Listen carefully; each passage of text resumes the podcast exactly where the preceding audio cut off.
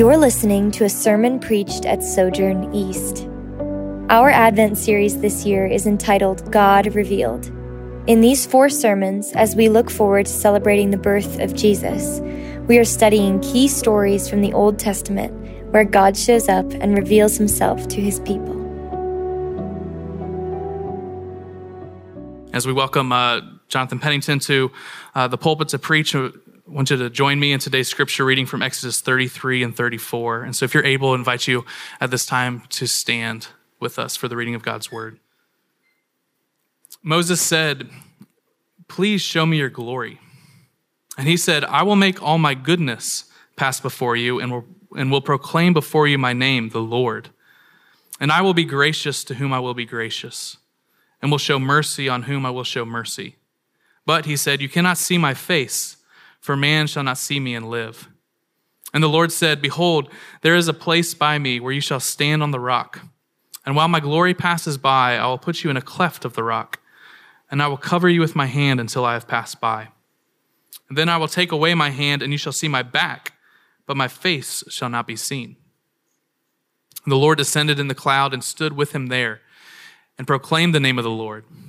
And the Lord passed before him and proclaimed, The Lord, the Lord, a God merciful and gracious, slow to anger and abounding in steadfast love and faithfulness, keeping steadfast love for thousands, forgiving iniquity and transgression and sin, but who will by no means clear the guilty, visiting the iniquity of the fathers on the children and the children's children to the third and the fourth generation.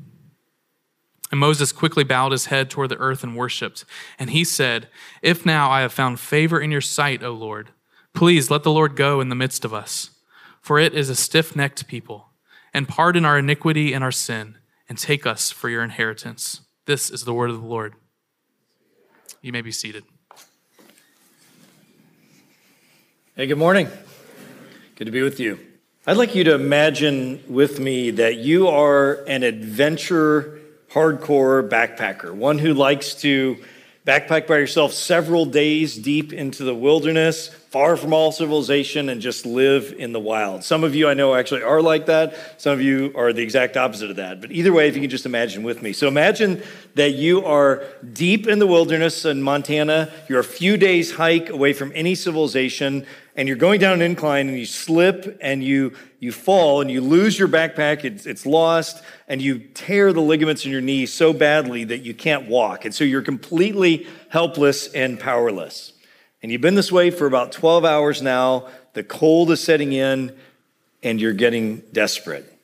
And then completely unexpectedly, you see like the dust of, of something coming towards you, and it's clearly a vehicle. It's a long ways off, but it comes towards you. And then eventually, across all this roadless terrain, this huge black F 350 pulls up, right? And out steps this muscular, uh, powerful, competent man, and you can't believe it. You're saved. I mean, there was no hope for this.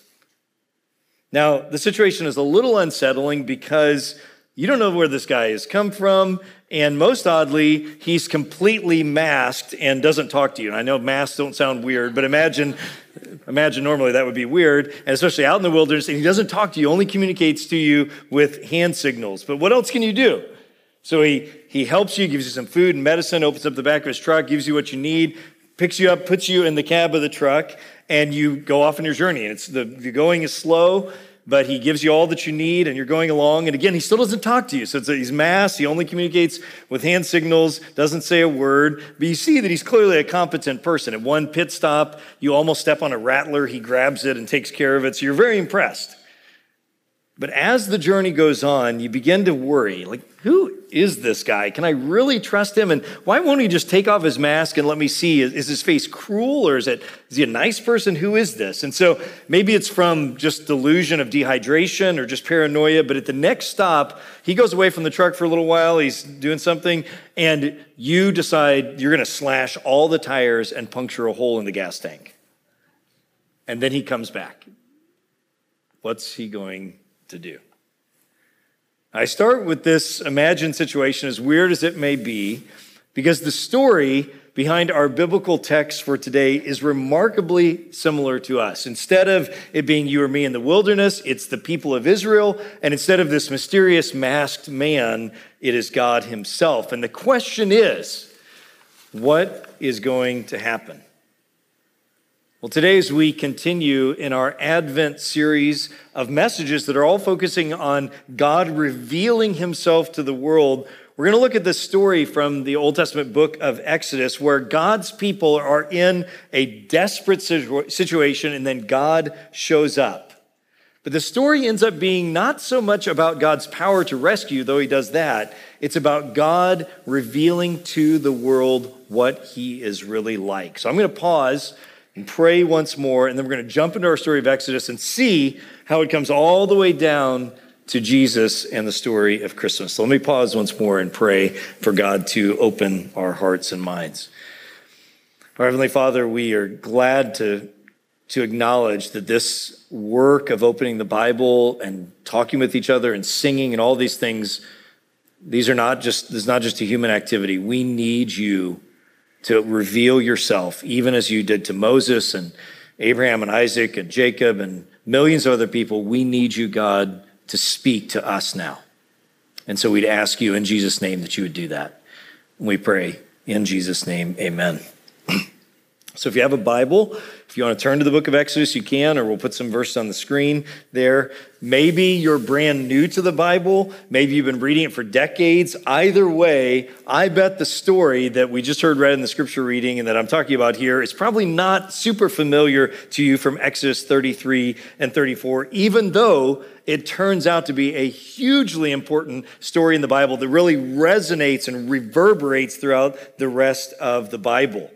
In the beginning of the book of Exodus, we meet Israel. We find Israel, the God's chosen people. You remember the descendants of Abraham, Isaac, and then Jacob. God changes his name to Israel. We find them, the chosen people, the blessed people of God, not living in prosperity and shalom, but instead in a foreign nation, Egypt, as slaves, as a poor class of slaves in great bondage in Egypt. But God shows up.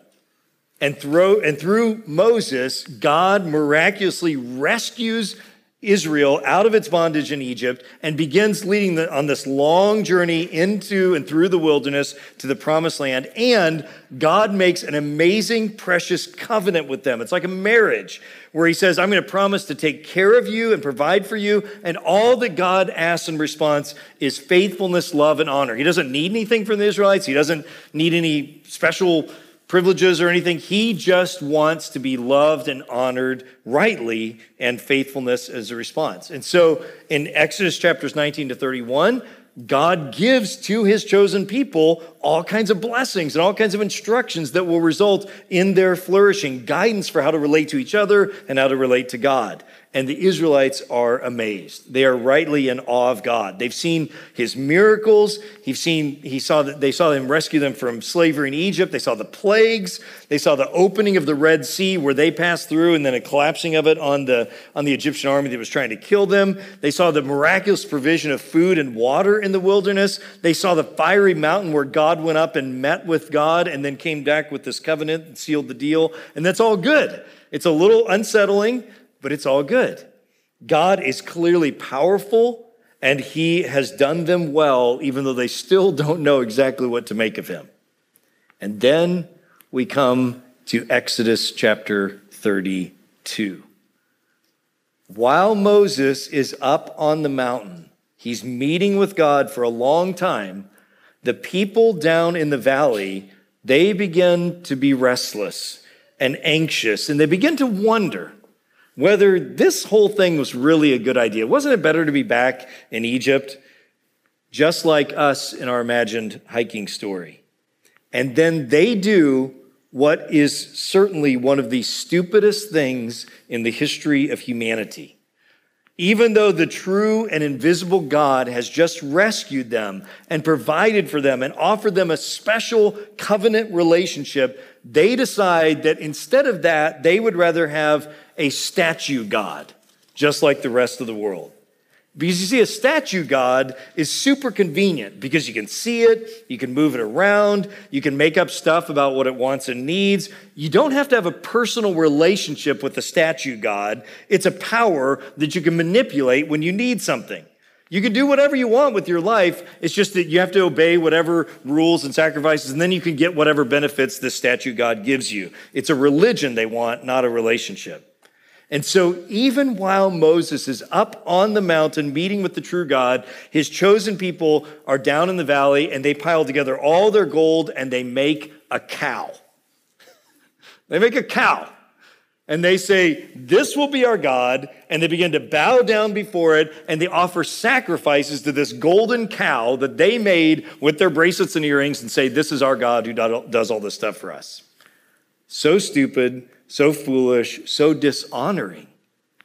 The best analogy I've ever heard to describe this, what the Israelites did in relationship to God, is like someone committing adultery on their wedding night. This is how serious and insane and evil this is. So, how's God going to respond? Well, naturally, he's angry, he's dishonored, he has every right to end the covenant that they've already desecrated. Moses stands in the gap and pleads for God not to do so, but who knows what God's going to do? God is still a masked mystery to them. They've seen his power, they've seen his strength, but they've also completely blown it. They have dishonored him. They've broken the deal he made. They have desecrated the marriage relationship. So Moses and the Israelites have no idea what God is going to do. And what is he going to do? Well, we might say, well, God is forgiving and gracious, and we could turn to a bunch of Bible verses about this. But you need to realize that at this point in the history of the world, there was no Bible. God showed up to Moses at the burning bush. He made it clear that he was God and human, humans were not, that God is existence from eternity and will be, and we are only dust and earth and will return there. That's it. The people have seen God's power, they felt his presence, but now they have failed him completely in the deal he made, and they have no idea what God's going to do in this kind of situation. Maybe it's like the first time you broke something at home and dad is coming home and you don't know what he's going to be like. You broke his prized possession or something. So in Exodus 33, Moses has a huge ask from God. He says to God, Let me see you how you really are. Let me see your glory. That is, let me clearly see what you are really like. Moses is asking to see God's face, to look through the mask of fire and volcano and thunder and lightning, to really understand what is God really like. Because you know, you can you can know someone from a book or or hearsay or seeing someone from across the room at a party or something, and, and maybe from, from behind, you can kind of make out the shape of somebody. And maybe this has happened to you. I've heard stories of like you think that's your spouse and you go up to somebody in the store and put your arm around them or something. then it turns out not to be. You can kind of tell who somebody is from the backside, but you can't really know someone till you look them in the face. To really know someone for who they are, you need to see them in their face, to look them in the eye, to hear them and not just hear them described. Such a, one of the weird things about all of us wearing masks right now is that you really don't see someone and it's harder to communicate. And so Moses has quite a request of God let me see you. And what does God say? Well, it was there in the first part of our text that we read. Let me read it for you again Exodus 33. Moses said, Please show me your glory. And God said, I will make all my goodness pass before you and proclaim you before you my name, the Lord, and I will be gracious to whom I will be gracious, and I will show mercy on whom I will show mercy. But you cannot see my face, for man shall not see me and live. And the Lord said, Behold, there's a place by me where you shall stand on the rock, and while my glory passes by, I will put you in the cleft of the rock, like a cave, and I will cover you with my hand until I've passed by. Then I will take away my hand, and you shall see my back, but my face shall not be seen. So God's response is very gracious, but he does say that a mere human cannot actually see God fully because his splendor, his glory, his power would be too much. It would kill us if we saw that much. But God does freely choose, he says, to graciously reveal himself to whom he will, and he's going to let Moses see a glimpse of his glory, the, the, just catch the contrails of God as he goes by, the beautiful power from behind. And so God directs Moses to go up on the mountain. He directs him to make two new stone tablets because he had broken the t- stone tablets that God had made for the covenant when they broke the covenant with him. He makes two new tablets. He goes up on the, on the mountain, and now we come to the second part of this amazing text. In light of all the sin and rebellion, here's what God says. Look at it there in Exodus 34. The Lord descended in the cloud and stood with Moses there and he proclaimed the name of the Lord. The Lord passed before him and proclaimed, The Lord, the Lord. Let me pause there.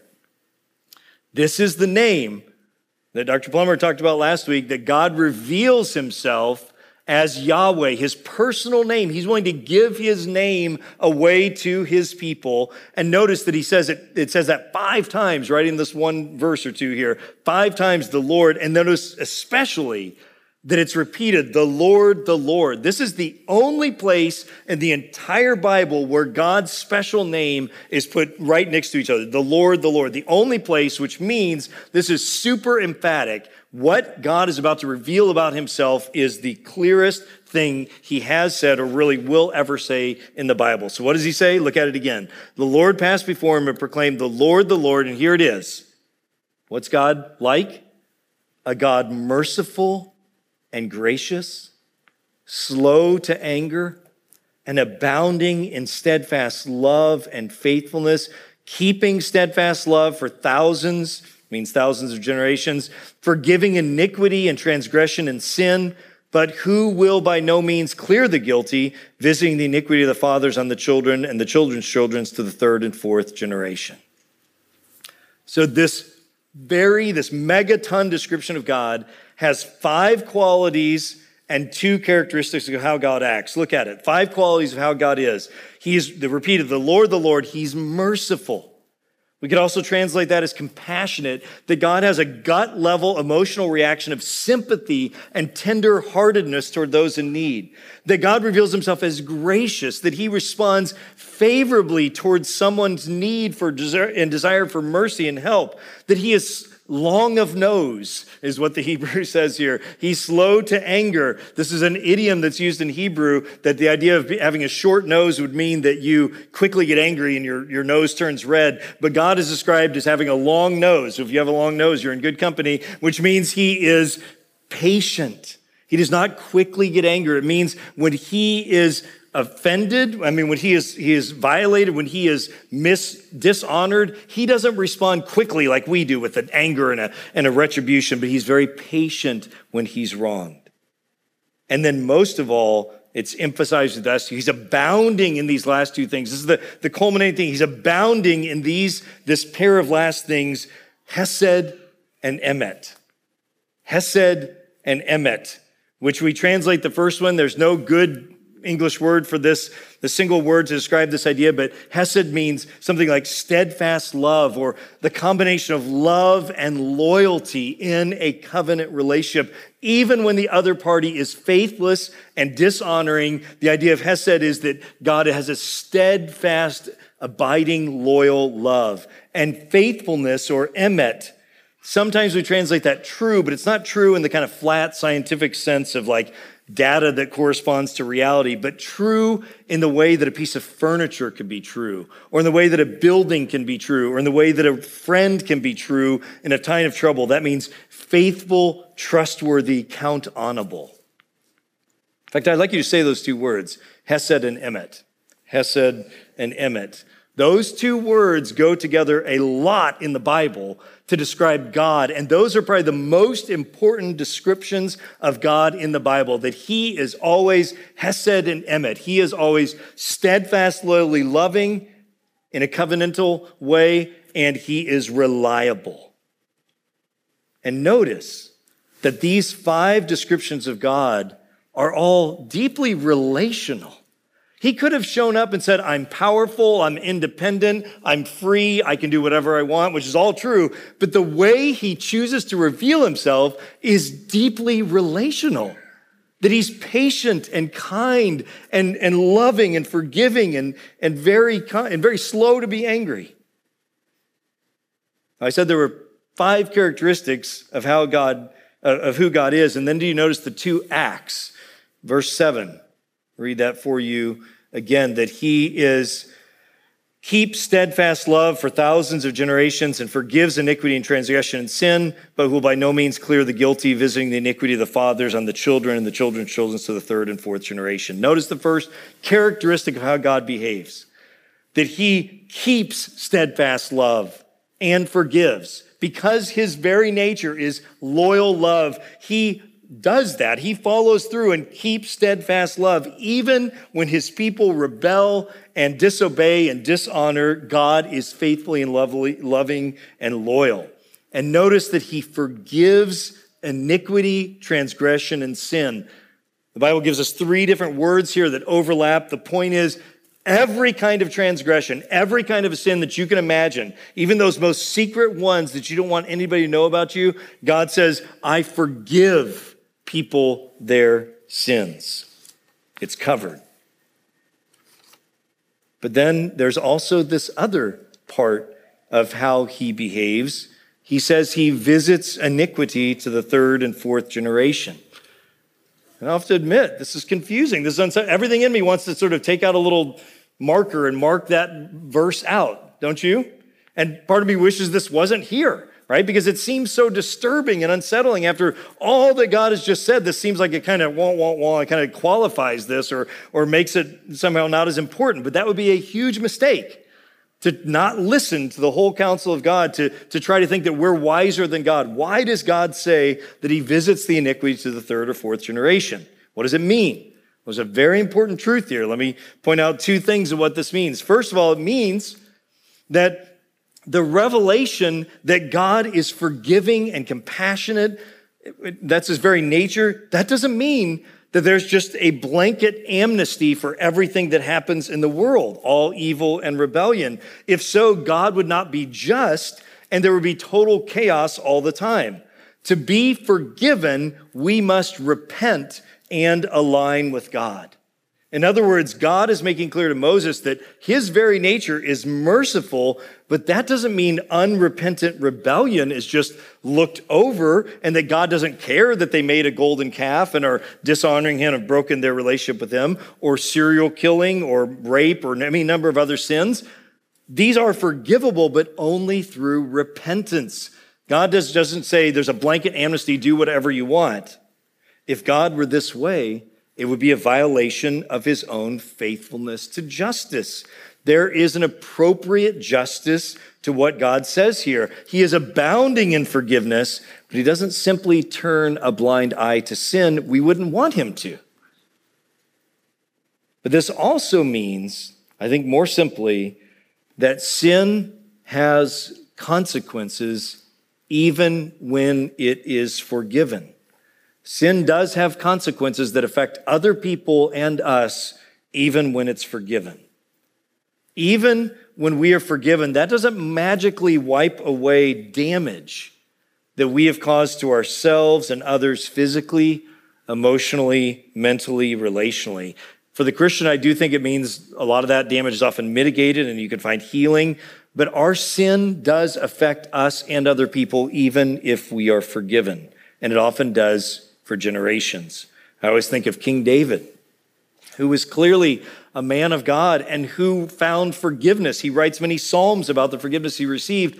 But if you know David's story, for the next several generations, it had a major effect in his sons and the problems they ran into, the rebellion against him, the suffering in his own life that came about. And David would be the first to say, I brought this on myself, even though God has forgiven me. And this is, friends, why we should never be cavalier about sin. I've heard people express this sentiment, especially guys, I've heard a lot of times say, well, I've already blown it, so I might as well go all in. Or I'll do this and ask for forgiveness later. But that's a fundamental misunderstanding of what sin is. It's not just a transaction where you've broken something and then forgiven. It has effects. When we sin, we add bad and evil into the world, and that can affect generations to come, even though we can be forgiven. So this reference to sins affecting three or four generations, it's not God, it's not saying that God is like vindictive or petty or arbitrary. Those would be the exact opposite of all that he just revealed himself. He is fundamentally forgiving and patient and kind. But it does mean that we must repent. And it does mean that there are consequences to our choices. There's always a mystery to his wisdom that we cannot grasp. And even though, notice, that it says that sin has consequences. That's, he says third or fourth generation, but the comparison you're supposed to feel is that God is generous to thousands of generations, incalculable, he says. And even for many of you who have experienced generational sin, effective sin of your parents or grandparents, you know, many of you, that even that can be broken through God's grace, right? Some of you had horrible grandparents who did things to you, or parents, or others, and yet God stepped in and intervened and broke the chains and broke the pattern and is using you to make a new way. Amen? I was talking with one of you this week who was just sharing very personally about story of how harsh and demanding and never happy was his father and how devastating that was. And yet, by the grace of God, the son became a Christian and it did different and did better by his own children. And even in a super grace, the father later became a Christian as well. Beautiful. A beautiful story. And that's what God can and does do. And I know that's your story as well. So I think we can sum up these seven characteristics, these seven descriptions of God is super abounding in grace and a very small minor note, and appropriate judgment when necessary, but super abounding in grace overflowing in his relationship with us. So the whole thing comes about because of Moses' bold request. How does Moses respond? Look at our last verse there or so. So Moses quickly bowed his head to the earth and worshiped. And he said, If now I have found favor in your sight, O Lord, please let the Lord go in the midst of us, for it is a stiff necked people, and pardon our iniquity and our sin, and take us for your inheritance. So, the, the appropriate response to all of this glory and revelation is humble and awe filled worship. It's a, it's a bodily response. It's singing. It's because it's once you see God clearly, then you can see yourself clearly. And once you see God as gracious, that frees you to recognize and to own how broken and sinful we are. And the proper response in that moment is gratitude to God and just begging for forgiveness, which He is glad to give. He started this whole thing. He said, I am compassionate and slow to anger with you. So, what does all that have to do with Advent and Christmas? Well, the answer is everything. Because have you ever noticed how that crucial story of Exodus 33 and 34 is picked up right at the beginning of the New Testament in the, in the fourth gospel, in the Gospel of John, when John is laying out his whole beautiful gospel, how he thinks about Exodus 33 and 34. Let me read for you from John chapter 1. In the opening of John, he says, The Word became flesh and made his dwelling among us, and we have seen his glory, the glory of the one and only Son, who came from the Father, full of grace and truth. John testified concerning him. He cried out, saying, This is the one I spoke out when I said, He who comes after me has surpassed me because he was before me. And out of his fullness, we have all received grace in place of grace already given. For the law was given through Moses, grace and truth came through Jesus Christ. No one has ever seen God, but the one and only Son, who is himself God, is in the closest relation with the Father, has made him known. Do you see the multiple references to Exodus there? The idea of the giving of the law through Moses and no one ever seeing God. Let's, let me just unpack for a second what he's saying. John, notice, is very positive about the God of the Old Testament and very positive about the law. He describes it as grace.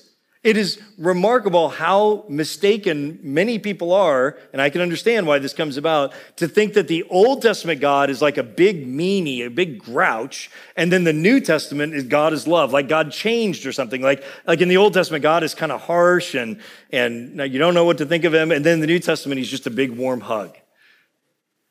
That is fundamentally mistaken because we just saw in Exodus when God reveals himself at the beginning of Israel's story. How does he reveal himself? Not as an aloof, um, mean, grouchy person, but as gracious and kind and loving and compassionate and slow to anger. The same God of the Old Testament is the same God of the New Testament. He doesn't change. He is the same yesterday, today, and forever. And so there's no change in God's nature. He has always been gracious and kind and loving. And that's why John says that the, what came through Jesus Christ was grace upon another grace that had already been given.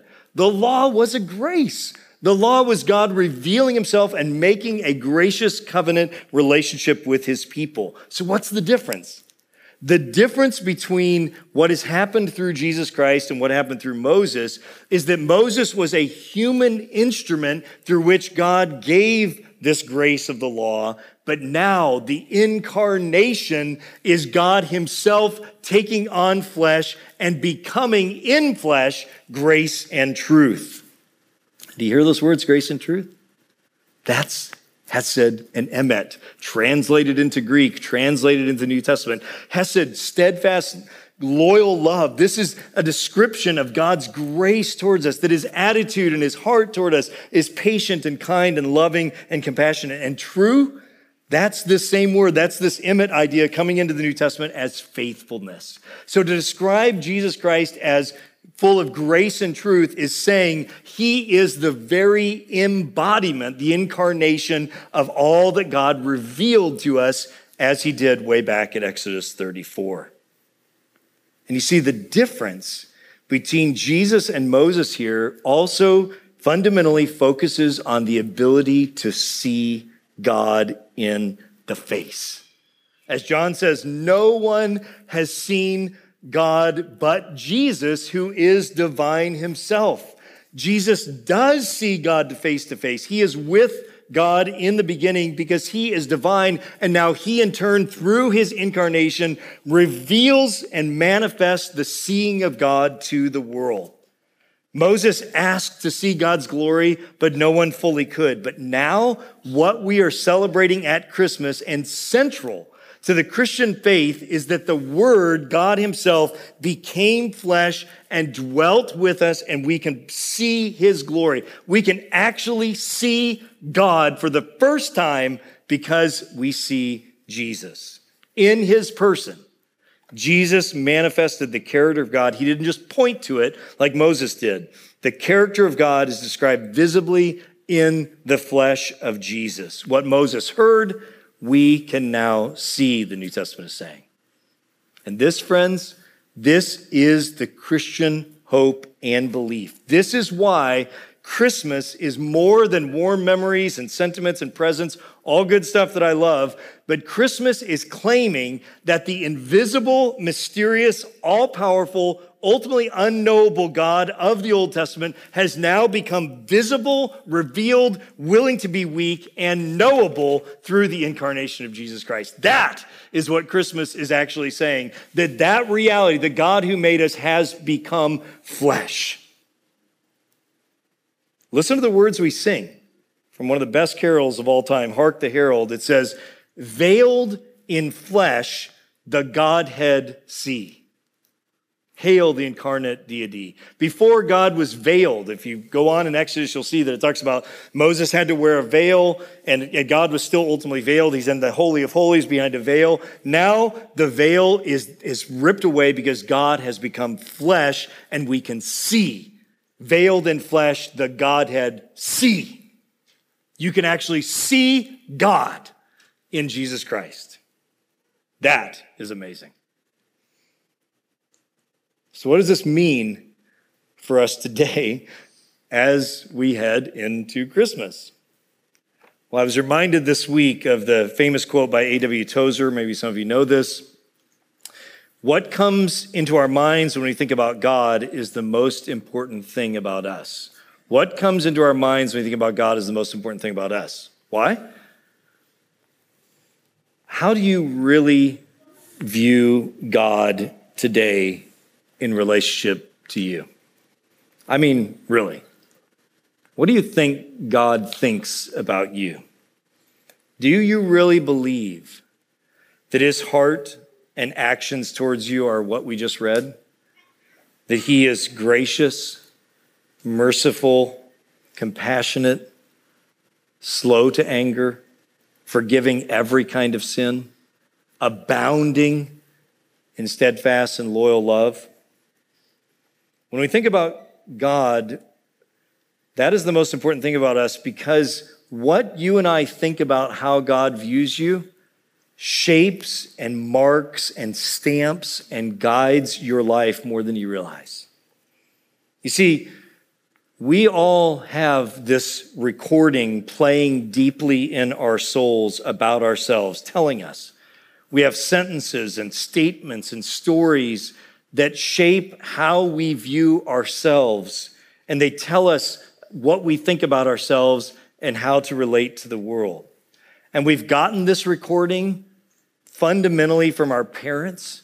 If you pause and listen to it, you'll hear that many moments from early on and things your parents said to you, but also our siblings and our friends and advertising and experiences we've had in the world. And that recording is going on all the time. You may have learned to not try to listen to it by covering up with success and achievement and escape because it's too painful. But that recording probably has some good words in it, but I'm sure there's lots of bad as well. You're not attractive enough. You need to hide this shameful thing about yourself. You're a hassle. You're too emotional. You're not nice enough. You better work hard or you're going to be a loser. I think at my funeral, I hope with love and affection, my children will probably laugh and say, Yeah, dad also used to say, if you don't work hard at school, you're not going to get a job and you'll be a loser. I try to be a good dad, but not my best moment, right? You might blow this whole thing.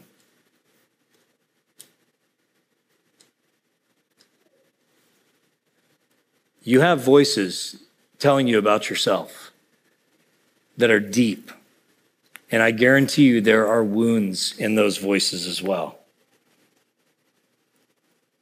This week, at this past week at Wednesday night men's Bible study, I asked several of the men to share a time to reflect on a time when someone insulted them, which is something most of us don't want to remember. But a couple of the men very boldly shared very deep moments from years past when someone said something really harsh to them and years later, it's still playing in the recording of their souls. Do You know what I mean? Now, here is why this is so important. Those recordings are telling you about who you are, and they are motivating a lot of what you do with your time and energy and how you relate to other people, whether you realize it or not. They're telling you how the world is and how to find your way in it. And again, for some of you, these recordings have been so devastating. And if your circumstances haven't enabled you to cover them up with success, you are defeated. Maybe you can't even get out of bed.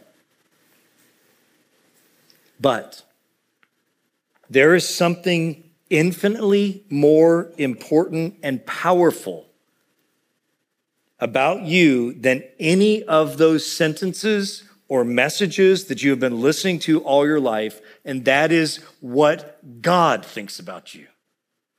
That is what God thinks about and how he relates to you. And what is the soul deep recording that God wants you to hear today? How does God view you in the midst of all your brokenness and all your failure? It is this that he is full of mercy that he is overflowing with compassion, that he is patient, that he is not quick to be angry with you, that he is overflowing with steadfast and loyal love that you have not known from any parent or spouse or friend. That is the truest thing about you and the message of the Bible to you today, revealed most fully in Jesus Christ, who became flesh and he is Hesed and Emet. He is truth and faithfulness and grace toward us in Jesus Christ.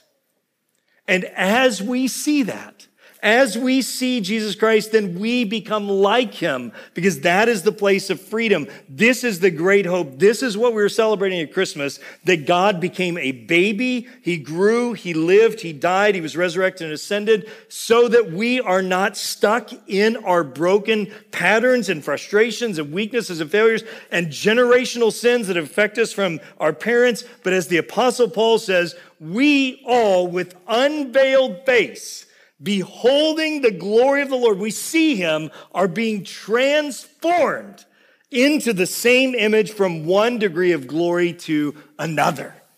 Can you believe that? That because God has become flesh and has opened the way to be in a relationship with him, we can actually see him. And as we see him, we become like him. We are freed, we are forgiven, and we are transformed from one degree of glory to another. That is amazing. And that is the hope that our faith is centered on that we are celebrating here at Christmas. Let me pray. I'm Kevin Jameson, lead pastor at Sojourn East. Thanks for listening. For more sermons, info about our church, and ways you can support the ministry of Sojourn East, visit sojournchurch.com/east.